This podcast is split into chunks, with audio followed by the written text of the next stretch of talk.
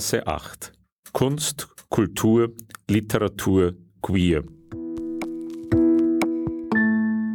Herzlich willkommen in der Sendereihe Berggasse 8. Es begrüßt Sie an diesem Ostersonntag Peter Sub. Christen gedenken in der Karwoche und zu Ostern der Botschaft vom Kreuz und der Auferstehung Jesu. Ostern ist das höchste Fest im Christentum und damit der Höhepunkt im Kirchenjahr. Im Mittelpunkt steht das Gedenken an das Leiden, den Tod und die Auferstehung Jesu Christi. Das Fest wird seit dem Urchristentum gefeiert und gilt als das ritenreichste aller christlichen Feste. Dem steht gegenüber, dass der Vatikan eine der größten homosexuellen Gemeinschaften weltweit ist. Zugleich ist die katholische Kirche von unnachgiebiger Homophobie und einer rigiden Sexualmoral geprägt. Aus dieser Doppelmoral ergibt sich ein folgenschweres System des Schweigens. Der schwule französische Journalist Frédéric Martel beschreibt in seinem Roman Sodom, auf Deutsch im Jahr 2019 erschienen, wie katholische Priester, Kardinäle und Bischöfe die rigide homophobe Sexualmoral verteidigen können, obwohl die meisten von ihnen selbst homosexuell sind. Warum wird so hartnäckig geschwiegen? Warum wird gegen Papst Franziskus intrigiert, den ersten Papst, der homophobe Positionen lockern will? Dahinter steckt ein weltweiter Machtzirkel homosexueller Priester und Würdenträger. Sie verhindern jede Liberalisierung, um ihr Doppelleben zu schützen ob es um Kondome geht, um die gleichgeschlechtliche Ehe oder die wichtigste Bastion, den Zölibat. Auch das Schweigen über sexuellen Missbrauch ist Teil dieses Systems. Sodom ist aber nicht das einzige Werk des französischen Schriftstellers, Philosophen, Politikwissenschaftlers und Soziologen Frédéric Martel. In Global Gay besucht Frédéric Martel mehr als 50 Länder und dokumentiert eine weltweite Revolution, die Globalisierung der LGBT-Rechte. Von Saudi-Arabien bis Südafrika, von Amsterdam bis Tel Aviv, von Singapur bis in die Vereinigten Staaten sind Aktivisten, Kulturkämpfer und einfache Menschen Teil einer Bewegung. Mattel steht fest, dass obwohl der Gay American Way of Life eine globale Vorlage für schwulen Aktivismus und schwule Kultur geschaffen hat, jedes Land deutliche lokale Unterschiede aufweist. Und auf der ganzen Welt ist der Status der Rechte von Homosexuellen zu einem Maßstab für die Demokratie und Modernität eines Landes geworden. Ein Panoramablick auf die Rechte von Homosexuellen, das Leben von Homosexuellen und die Erfahrung von Homosexuellen auf der ganzen Welt sowohl eine profunde Übersicht als auch eine fesselnde Lektüre ist. Global Gay. Einen Besuch von Frederik Martell in Wien in der Berggasse 8 hat Veit Georg Schmidt zum Anlass genommen, um mit dem Schriftsteller über das Werk von Frederik Martell zu sprechen. Dieses Gespräch hören Sie jetzt. Es findet in englischer Sprache statt. Uh, today we have Frédéric Martel from France uh, as a, our guest. Hello, Frédéric. Bonjour. Bonjour. Uh, um, Frédéric, there has been recently a, new book from you translated as Prides and Prejudices, uh, which alludes to a classical novel, but uh, with a little difference. There's not only one pride, there's not only one prejudice. What's the point? Um, of course, it, it and first of all, uh, thank you for having me in this show. Um, you know, taking a, a, a very classic uh, novel title as Jane Austen is a bit uh, megalomaniac. So I want to, to say that, uh, uh, in, in, fact, it's not a new book, it's a compilation of all uh, my books and, and, articles and some interviews and uh, a new essay about gay lives. I, my, my first book was Le Rose et le Noir, The Pink and the Black, published in uh, 1996, so it was more than 25 uh, years ago. And uh, until now, I, I publish several other books and, uh, and, uh, and articles. Uh, since the gay issue is one, not the only one, but one of my main um, subject as I would say as a journalist and also as a researcher. The two the two elements are important and also different in some ways. Uh, I just want to add that I also work on culture, media, digitalization, globalization, soft power. So I have other topics in my life, but that's true that the gay life has been um, one of the key issues that I uh, I wanted to to work uh, uh, work uh, in. I, and it's probably something also linked to homosexuality, my own homosexuality, and the way you, you know, it takes time for you to understand, first of all, you're gay. I mean, until, I don't know, 14 or 15 years old. Then you need uh, several years to understand uh, how you're going to live with that. And then even when you assume and you have done your coming out, which was very clear for me at uh, 18, I was the gay journalist at 18. I was the president of the National uh, Gay Student Association in Paris at 20. And I was uh, an advisor of the French Prime Minister at 22 on gay issue. So my coming out was uh, uh, very uh, uh, I don't say, I wouldn't say easy, but at least clear and public very early on. However, even with this kind of uh, public, um, being a kind of a public intellectual on gay issue, it's still a complicated issue. Not just to assume it, which was not a problem, and it it never been for me for at least uh, more than uh, than 30 years now. But to understand uh, what is your position in the topic, how do you um, what place homosexuality play in in the overall life? Um, does it has an impact on, for example, for me leaving my little town, going to a bigger town, and then coming going to Paris? All these issues are extremely important, and I'm both happy and a bit uh, uh, it's a bit curious even for myself to see that after 25, 30 years, I'm still writing books about this issue. So yes, uh, you, you told us um, your new book goes back to your first book, and uh, the Pink and the Black uh, was a, a, book about gay French history, which is already something very uh, special to have a national uh, history uh, because we don't have that from so many countries. So, what would you say was at that time? The very impact, not only to tell uh, on several hundred uh, pages what all has happened in France after 68, uh, but what would you say um, was the very special thing of gay history in France? You mentioned you were uh, an advisor to the Prime Minister uh, in your early 20s uh, at a time where I assume there was no advisor on gay issues in many countries, including Germany, Austria. Uh, so, um, could you name uh, a very special thing on this history? So, um, we have to remember, and you're absolutely right, uh, when I wrote uh, The Pink and the Black in 1996, it was uh, uh, at that time, um, homosexuality was uh, was okay in France. No no law were against it, but uh, of course no rights were existing for gay couples. Nothing. And in addition, being gay, even for a politician, for um, I mean anyone that was kind of seemed serious, mm-hmm. uh, a lawyer, a diplomat, uh, a policeman, was kind of impossible. It was very rare. Mm. Even the, the mayor of Paris, who became famous as a gay mayor, at that time never done his coming out. He did it in 2000 or 2001. So we have to remember how difficult it, it was. In the main gay newspaper, Gai Pied Hebdo, at that time, uh, a, a, number of journalists and editors were under pseudonym.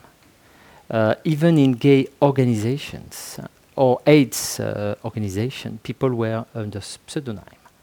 So it, it was, it's a totally different world than today. Mm -hmm. So for me, uh, writing an history I, I'm not an historian. Uh, I, I was trained as a sociologist, political scientist. Uh, I never done uh, history in itself, and the book is really about my, my own period of life. I was born in 1967, so I look at the gay life between 1968, 9, you know, Stonewall, until uh, until now, and nothing did exist like that in France, and uh, um, so I did my homework.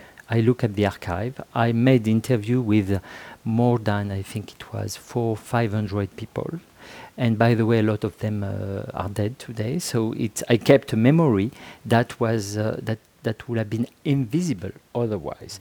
Uh, it would have been destroyed. And uh, uh, so I was very young. I did this book. I began to write it. I was 22, 23, and it was published when I was 27, I guess. So it was the first book, of course, uh, marvelous and weak, uh, new, and at the same time, uh, it's far from perfect, of course. Uh, I didn't change it in the republication because I think the book was made at some ti- time of my life, and if I find a, a- mistake, I correct it, but it was not really the case. In fact, the only things I had to do is to update it until you know today. But uh, the the main element is that I look at that history when I was 20, 25 years old, uh, already working for that former prime minister named Michel Rocard, who is a was, uh, I mean, he's dead now, but he was a socialist uh, prime minister. And when I worked with him, he was uh, uh, the head of the Socialist Party, and he wanted to run as a French president, which, by the way, never happened. Uh, and uh, yes, I um, I think it was important to tell the story, especially in a moment of time when so many gay people uh, were dying by AIDS. You know, we are just before the the um, th- three therapies, the third therapy. How do you say in English? Um, Polytherapy or po- polytherapy or, com- or, or combination therapy. combination therapies. Yeah. And uh, the book was published exactly, uh, uh, basically that uh, that spring. So it's at the same time it was also a moment when the the AIDS epidemic began up. I mean, at the end, at last, to become a bit uh, less hard, at least uh, in, in in France, in Europe. Was not the case at that time in, in Africa. Uh, so, so it's a document of, of that time. Um, I'm in a way I'm proud to have done that at that age. I wouldn't write it in the same way today, of course, like everybody, by the way. And you know, I um, I changed my mind on some of po- the points. I, on the contrary, become became more aware of uh, maybe some elements that were just in uh, in shape in the book, and I began to to think more about it.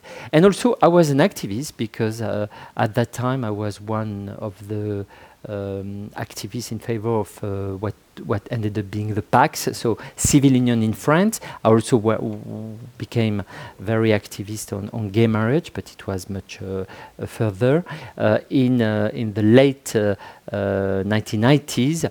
Uh, it was a big fight to gain rights for gay couples, and I was part of that. Mm.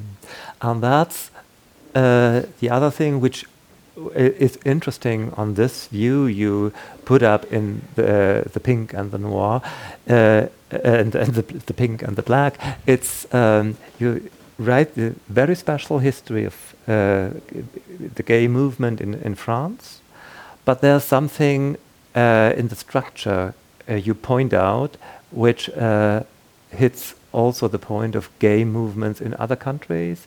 You, uh, you tell the story um, uh, first being a, min- a minority, either suppressed or neglected, then the AIDS crisis, and then gay marriage PACS, gay uh, uh, unions.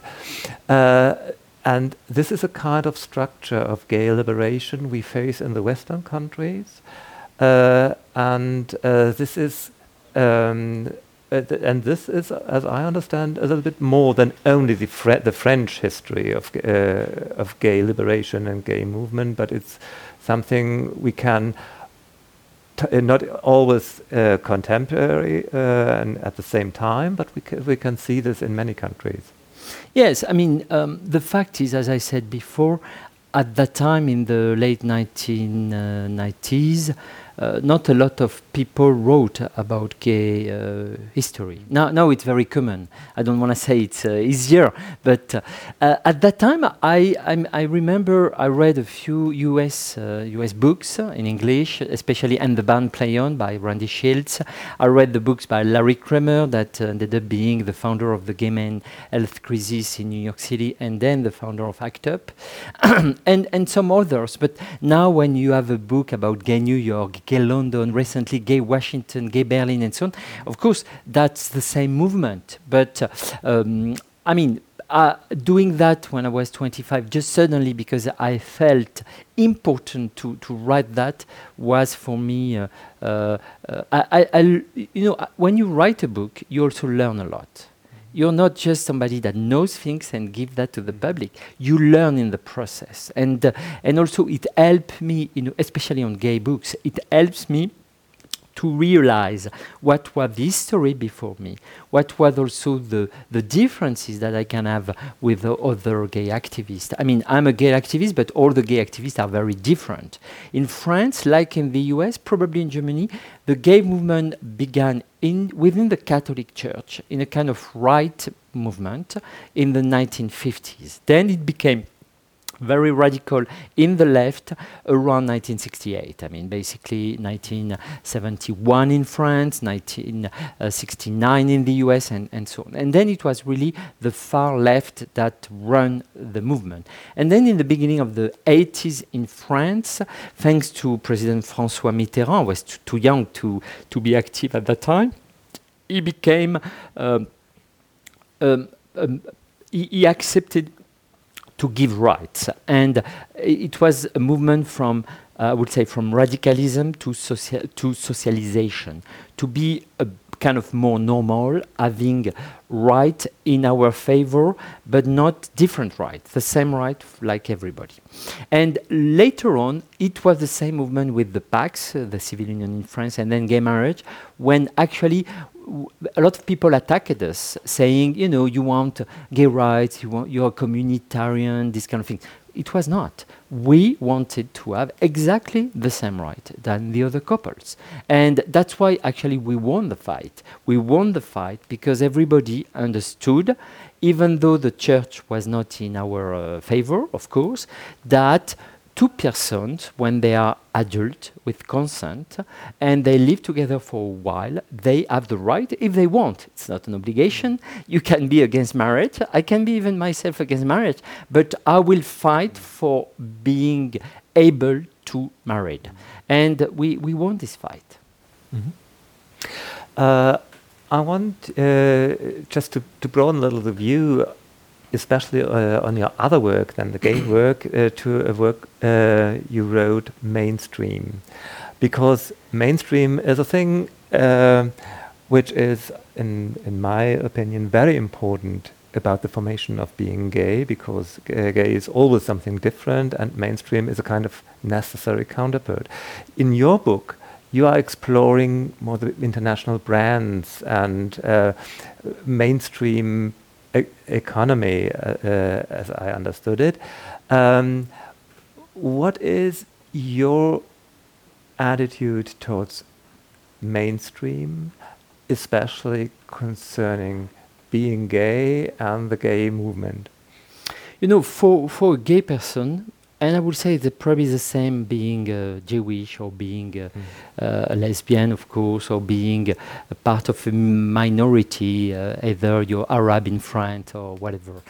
It's always a debate between minority and, and majority. And in each of us, there is some tendency that want to be different and singular and being part of a little community because it's a way to being supported, to be reassured.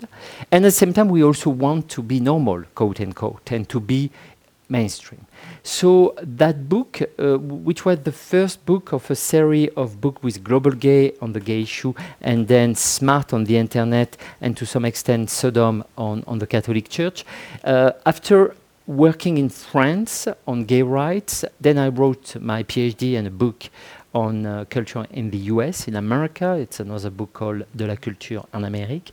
And then I began to look at uh, the subject in a, in a more global way. So I began to travel a lot. Uh, mainstream and smart and global gaze based on more than between 30 and 50 countries where I traveled, interviewing during years people and uh, activists uh, or, or entertainment uh, directors and so on. And so my view on the mainstream, to, to answer your question, uh, kind of uh, the, the title is kind of counterintuitive. The goal is not to, to defend the mainstream. Uh, like when I call a book Global Gay, is I don't say uh, we are all the same global gay. On the contrary, I would say there is such a thing as a mainstream of a global gay, and as gay we know that. I mean, here in this bookshop we are far away from France, but we will find the same code in many ways: the rainbow flag, the pride, Lady Gaga, Ricky Martin. All that is kind of a global gay, a mainstream that everywhere, even in China, even in Iran, even in Saudi Arabia, when I met gay activists, they exist in this country. They share this same kind of global, uh, I would say, images, symbols, and uh, however, in every country and sometimes in every region or city, there is strong differences. The way you fight, the way you have these global symbols, but also local ones that are extremely important for you. And uh, and I, I'm- I assume that here in Vienna, you do you have a lot of local figures that are important that we don't even know them in France. And however, we have also in France people that are extremely symbolic for us, and they are not part of the global game, and they are not known in Austria. So I would say that was the goal of the. I mean, I don't do. My books are not ideological. They are very often based on either research, interviews, or a field uh, uh, reportage. Uh, when I did global uh, gay or mainstream, I didn't know what I was uh, trying to find. I just did it, and then step by step, I I look at this kind of the globalization. The three books are about globalization and culture for mainstream, globalization and value for global gay, globalization and the internet for, for smart. How globalization, even though we look at it as a very uniformizing process, it's not in many uh, many aspects. Uh, yes, and that gives me um, the, uh, the note uh, to um, uh, refer to another French uh, author which has become recently very popular in the German speaking world, Didier Eribon, and especially is, as we regard it, his main uh, uh, book, uh, Réflexion sur la question gay. Um, Betrachtungen zur Schwulenfrage in the German translation. And your approach is a completely different as you uh, as I understand what you just said. Eribon uh, looks at the personal structure and uh, the personal relationship to the outside world and builds up a theory of um, developing oneself as a gay person. You looked on people in many places and how they de- uh, de- uh, develop both comparable and completely different. So, um, uh, and this is a ve- very different approach to mainstream as I read it uh, with Eribon. Uh, and uh, what would you say is is uh, then uh, because with a, um, the look at your the book you quoted already, Global Gay, um, from your um, theoretical background, what you say is your biggest difference to this individual social soci- sociological uh, perspective of Eribon compared to your own uh, work and your working methods? So, um, first of all, uh, quite often uh, differences begin by uh, they begin by uh, similarities. Uh, we I was pretty uh, friend with Eribon when I was uh, 20 years old, and we we we were. Um, um, you know, we have a different background. I'm, um, I, I never been a philosopher, even though I have a master in philosophy. He was more journalist. I was more, I would say, um, at that time an academic in many ways, uh, doing my PhD early on. Uh, and uh, and then we, we disagree on many points, and that's uh, the I would say the good side of that uh, debate. We are in a way the two main uh, uh, characteristic figure in the French gay debate uh, that you can summarize in many ways. I mean, he's uh, and I don't. I mean, it's not. I don't criticize that uh, because he, he assumed that he's a leftist, a r- radical uh, left-wing uh, person, very close to Mélenchon. He does campaign for Mélenchon all the time, which is the extremely uh, left in France. And I work for s- at least three governments from the left, but the what we call the you know Republican left or moderate left or government left. You call them uh, as you want. I was uh, an advisor of uh, the deputy prime minister of uh, uh, Labour in the Jospin government. I work for the former prime minister Michel Rocard. I work for other ministers later that were all from, from the left. And so my way of, I don't write essays. He does essays. He does theory. I, I don't do theory. I do mainly, I, I look at the field, I I travel, I meet people, I interview people. And, you know, if, if the, the pink and the black is now the, the most known history of gay life. Uh, i i it's just because the facts are the fact, and I don't make a big interpretation of that. Uh, by the way, one of the key polemics I had with uh, with this book, and and to some extent with uh, Eribon or some other activists, was about the beginning of the gay of the AIDS epidemics in the early 80s, between 82 and I would say the summer 84 then the summer 85 during three four years the gay community was very skeptical skeptical about aids. Um, they kind of um, made uh, a lot of articles, a lot of fight against the urgency of uh, uh, fighting against AIDS.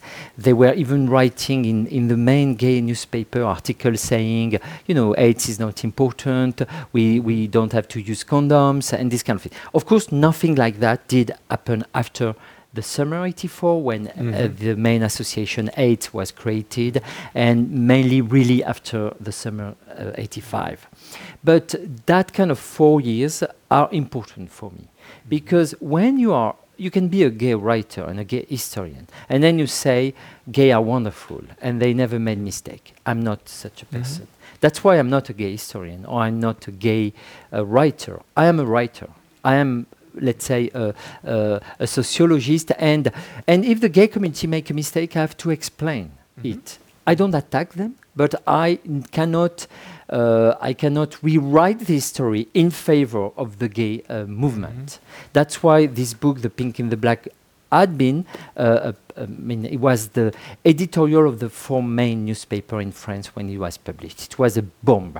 Everybody were talking about that. Some people disagree, a lot of people agree. Even in the gay movement, it was a big fight between uh, people, depending of age, depending of uh, uh, political statement, and so on. Today, it's much more uh, quiet because the fact again are the fact. And by the way, if you look at what uh, uh, the main gay books uh, of the eight, about the 80s in the US and the band play on, it tells exactly the same story in the gay community. If you write, uh, if you read what uh, Larry Kramer wrote in his different books about AIDS and about why he funded ACT UP, it was mainly because of this kind of deny of the gay community between 82 and 85. So that's not a specific thing of France. And that's just the fact that when a new epidemics arrive, sometimes you, and for good reasons, you don't take it seriously, you need a time to adapt. And also the doctors were our enemy in the 70s. You know, doctors were saying, you're sick people, uh, and so we, we, we became liberated against the doctors. And suddenly, in 82, the doctors came back and say, oh, you're sick again. So I understand very well that some activists say, no, we are not going to believe you because you lied to us in the 50s, in the 60s, in the 70s. Now we, we are liberated. We are not going to accept your, uh, your statement. Of course, it was a mistake because AIDS was not uh, an, uh, uh, an, invention by the Reaganian right wing uh, Americans, but it was a reality that killed actually uh, uh, more than 30,000 30, 30,000 people, mainly gays in France, for example, and, and much more if you look on the long time of history in France, and even 30 million, 35 million of people around the world.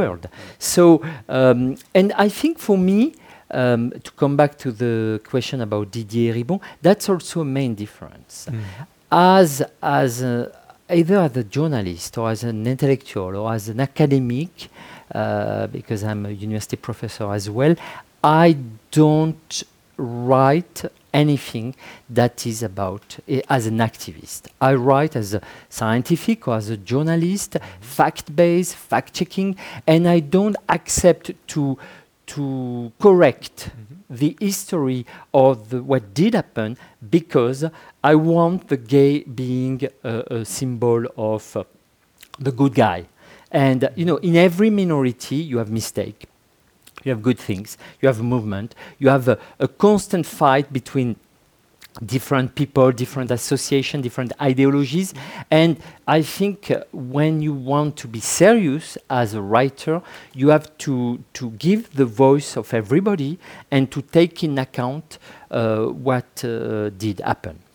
I will add just a last point. Um, when I look at the gay um, liberation, quote unquote, either in my book uh, The Pink and the Black or in my book uh, Global Gay, you, you, you realize how such a, an incredible success. Mm. Re real, I mean, when you were born, when I was born, homosexuality wa was still forbidden. Mm. We were still kind of uh, uh, not exactly criminals, but people that were not accepted at all. Today, we went in in 50 years from um, the the criminalization of homosexuality to criminalization of homophobia. Yeah. The changes are incredible. But such a things, such a changes are not just the product of a few activists. They played a key part, key role. But politicians play a role too. The business people play a role too.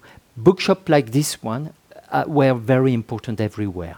Music, theater, the movie industry, the books, fictions, and uh, the internet more recently in, in other countries, all that played a role in the gay liberation. So you cannot summarize the gay liberation about a few uh, activists that were and I agree with that, extremely courageous, but they are part of a larger movement of liberation. And all my books are not focusing only of a kind of uh, uh, left-wing little groups that had an impact, but not they were not the only one to make the, the sexual liberation.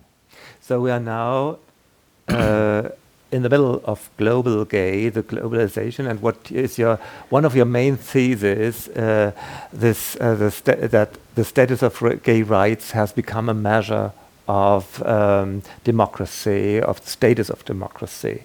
So, um, uh, uh and how would you describe? Uh, and this is a kind of international thing, even in those countries opposing uh, gay liberation, even they accept that the status of gay uh, uh, liberation uh, is a measure uh, of um, modernity, and they they refuse that. But uh, but they the measurement they and it's kind of remarkable that they even accept this. So first of all, why did I write these books? Mm -hmm. Uh, I spent uh, uh, basically probably 10 years, if you count in a large way, thinking about gay rights in France. And to some extent, we, as I said before, we did success. We, we, we, did, we succeeded in, in the gay uh, rights uh, um, approach. So I think a lot of people are saying, what are the next fight? And I say, for me, the next fight was abroad. I mean, we the situation is not perfect in France, like it's probably not perfect in Austria. But again, when you look at where we come from, it was much better. And so I, I knew that it was terrible in many other countries. And so my job as a journalist, as a writer, what can I do? I'm not going to, you know, I'm not a military, I'm not going to, to declare war against Saudi Arabia because they are against gay people. So my job was just to, to document, to monitor the situation. So I spent several years traveling, being in, in all the kind of worst country for gay rights. Saudi Arabia, I was in Syria, I was in Iran, I spent time in Jordan, in Lebanon, I was also in places like Dubai, Qatar, but also in places like Russia, China, in, in Singapore, and uh, in Latin America, in Cuba, where the situation was not good at all.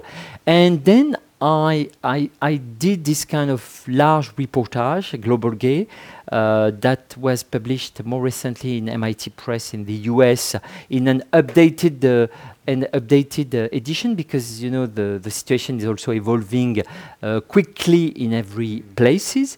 And I I saw that first of all uh, everywhere to basically when you look at the, the map, international map of gay rights, and then you look at the international map of democracy, the international map of freedom of expression, the international map of the press, freedom of press, the international map of freedom of women, you look at these four maps are kind of the same. So the countries where you have uh, freedom of uh, press, democracy, freedom of expression, good uh, situation for women are quite often, with a few exceptions, the same that are more tolerating for, for gay, gay rights. At the same time, we see also differences. For a long time, France, typically France, was the country of human rights. You know, in uh, 1789, we did the French Revolution and the, the so-called Déclaration des droits de l'homme et du citoyen, which is a symbol in the world of uh, human rights.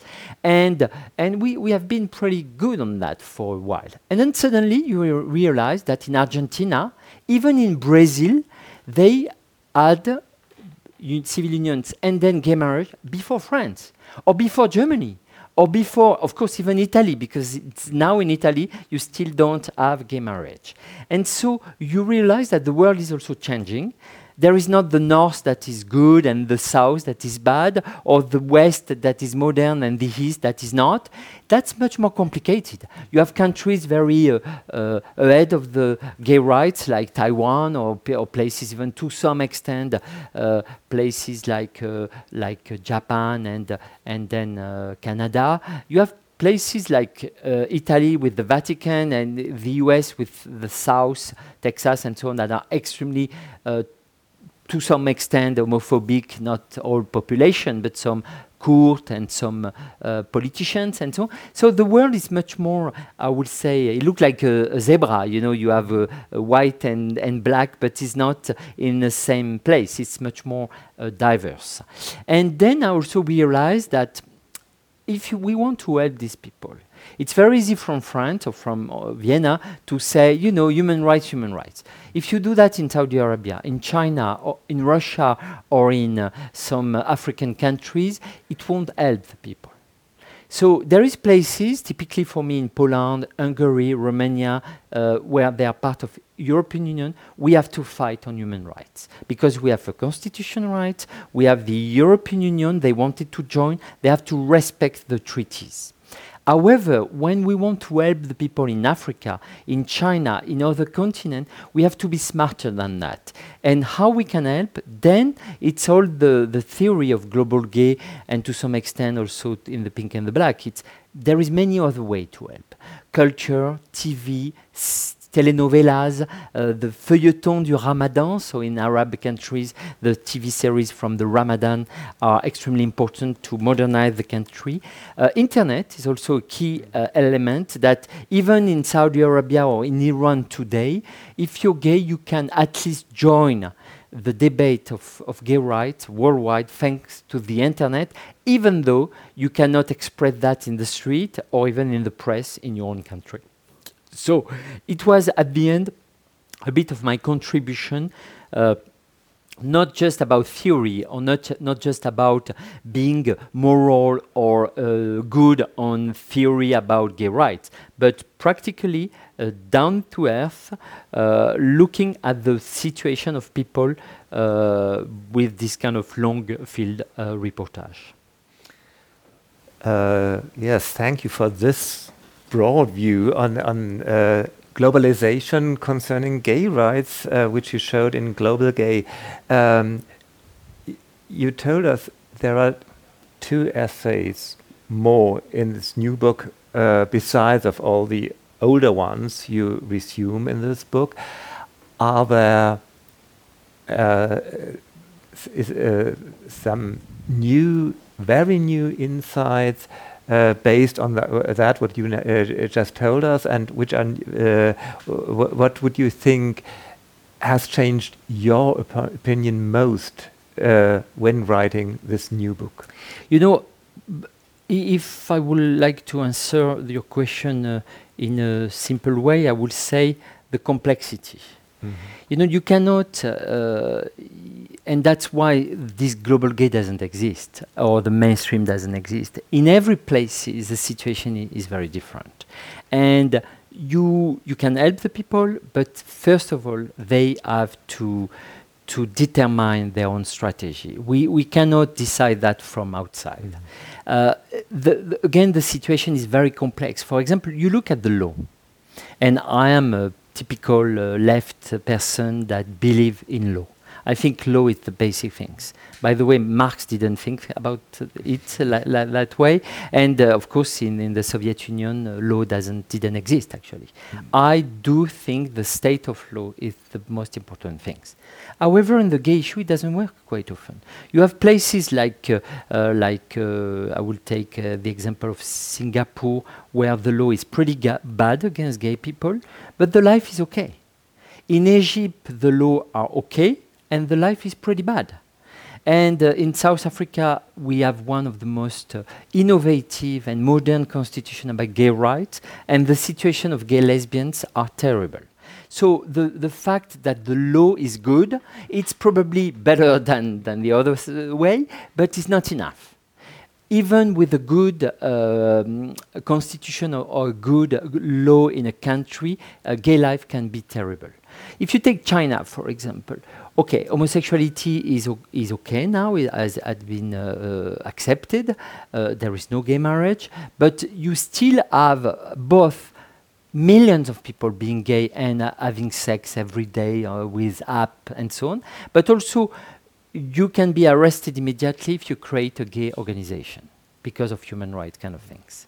So you uh, nothing changed in my uh, book uh, Global Gay except that you have to update it constantly because uh, something that was good can become bad. Look at India. India, at the beginning when I began to write Global Gay, homosexuality was was accepted. Then a few days after, a few years after, they again penalized homosexuality by the Supreme Court. And then more recently, they re-accepted it even though it's still very difficult to write about that. I mean, an important book made by an, an American, I think, uh, journalist and writer that discovered, and I also discovered this document in South Africa about uh, Gandhi being probably yeah. gay, in, at least in South Africa when he spent uh, decades there.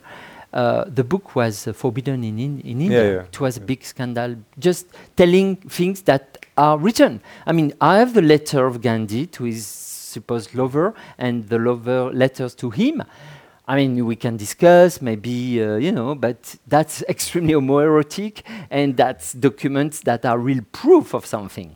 And the, a lot of Indian people, at least in the press and some states, refuse the document, saying uh, it's not possible.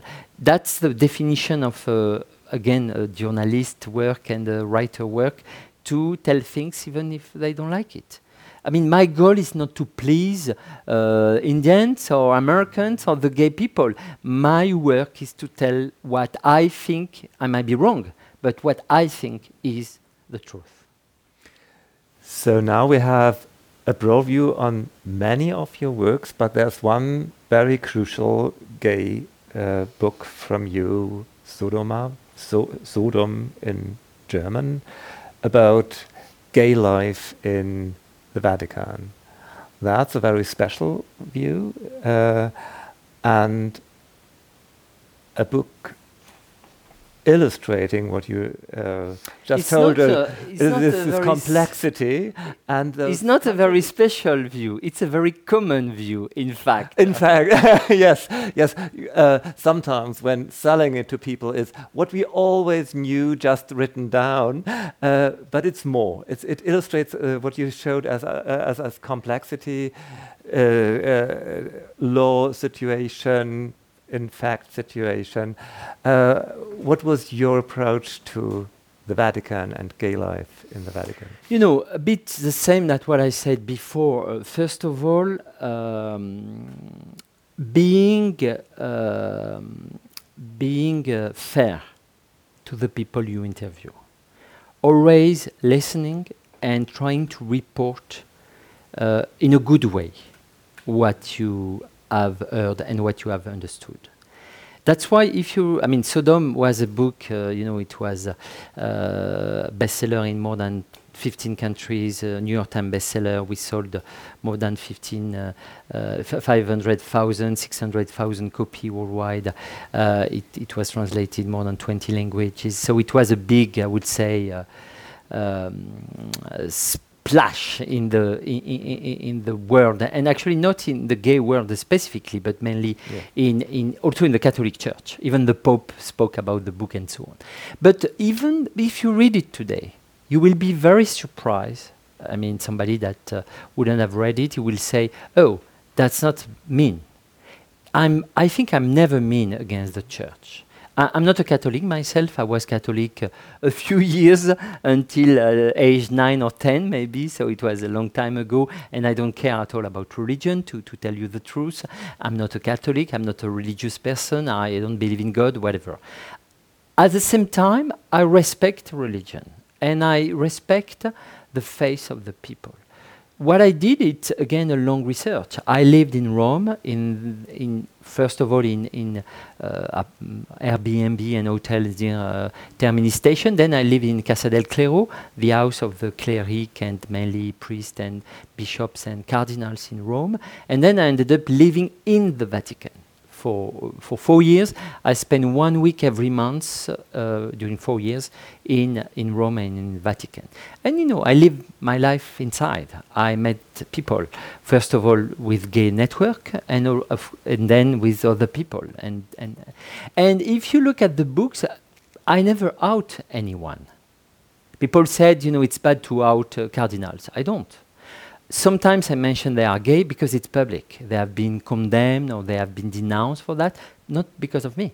It was already public in big press, in a serious things or in uh, even in trials because uh, of some sexual abuse. And of course, homosexuality and sexual abuse have no links at all. That's also the theory of the book, how the two things are totally separate.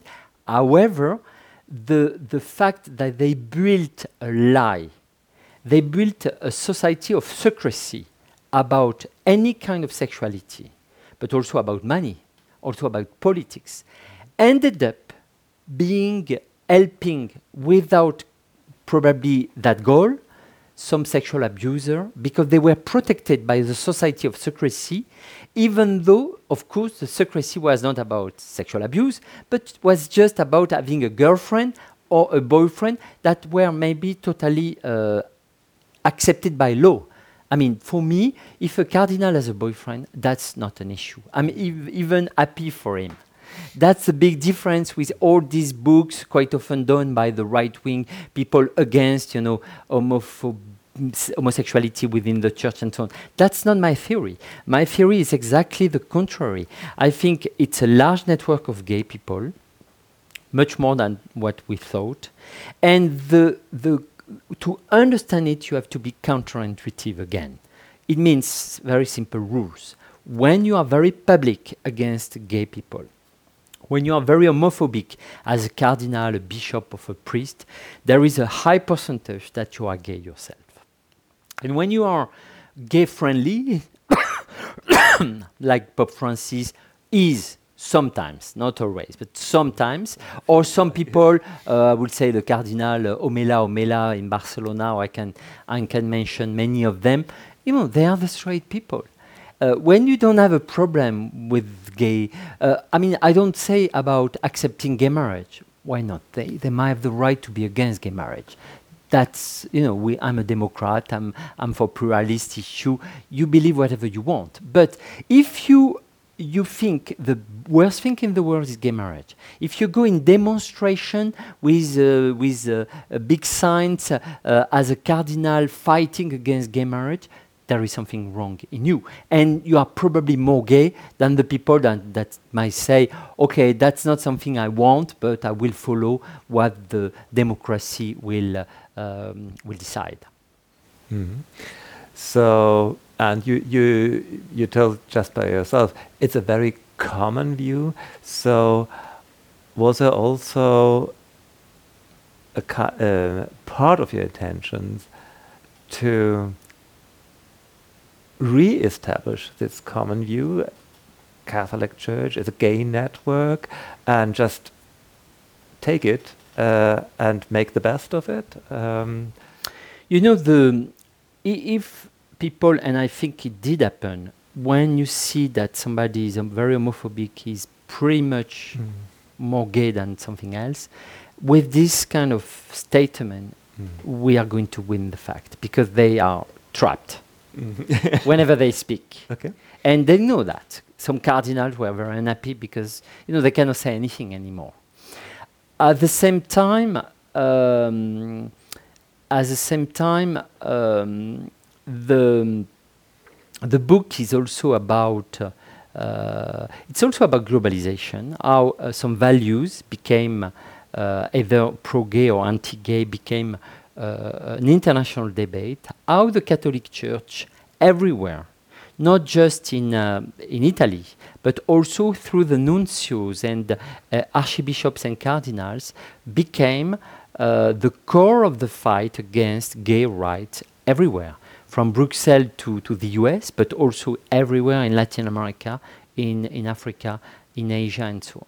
And the role they had, which is so incredible in the sense that they, they, they so much concentrate on gay rights at, as the abomination of the world, that also had a huge impact in the life of millions of people uh, not even not only the gay people that were in trouble or were arrested because of that, but also women and abortion, women rights, uh, hierarchy, and, and, so on and so forth. And uh, what I uh, understood as well is, you know, basically the church.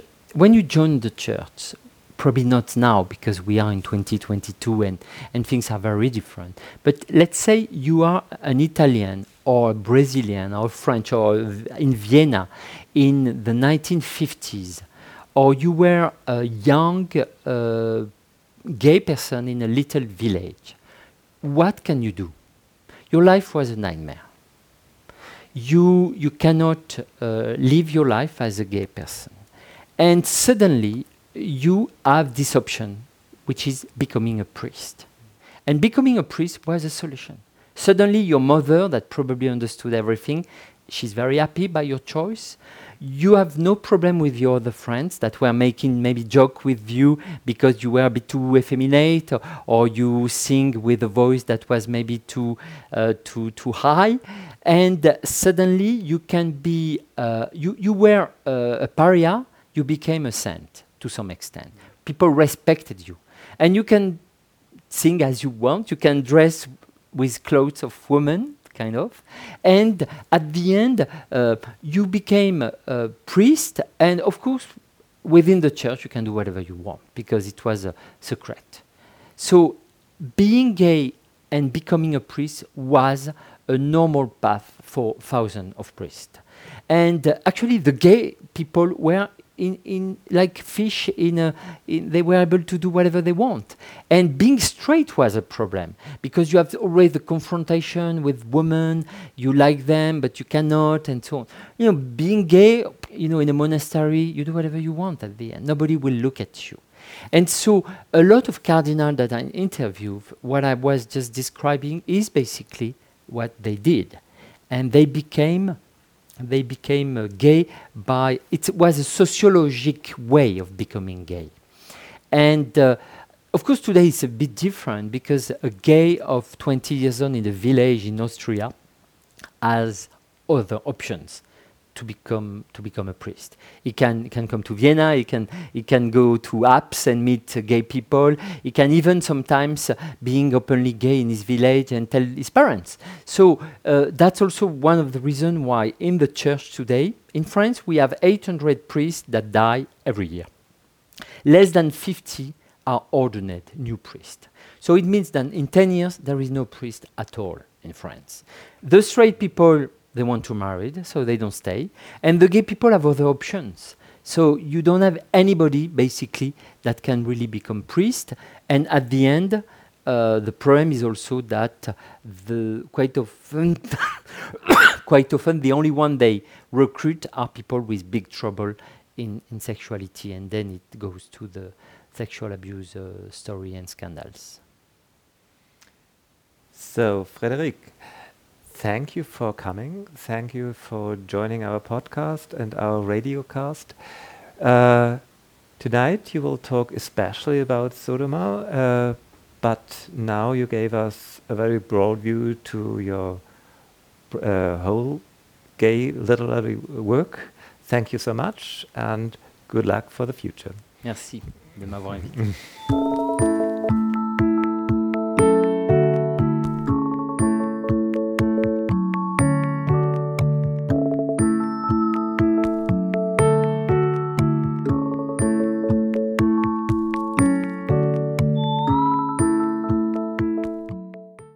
Berggasse 8. Kunst, Kultur, Literatur, Queer.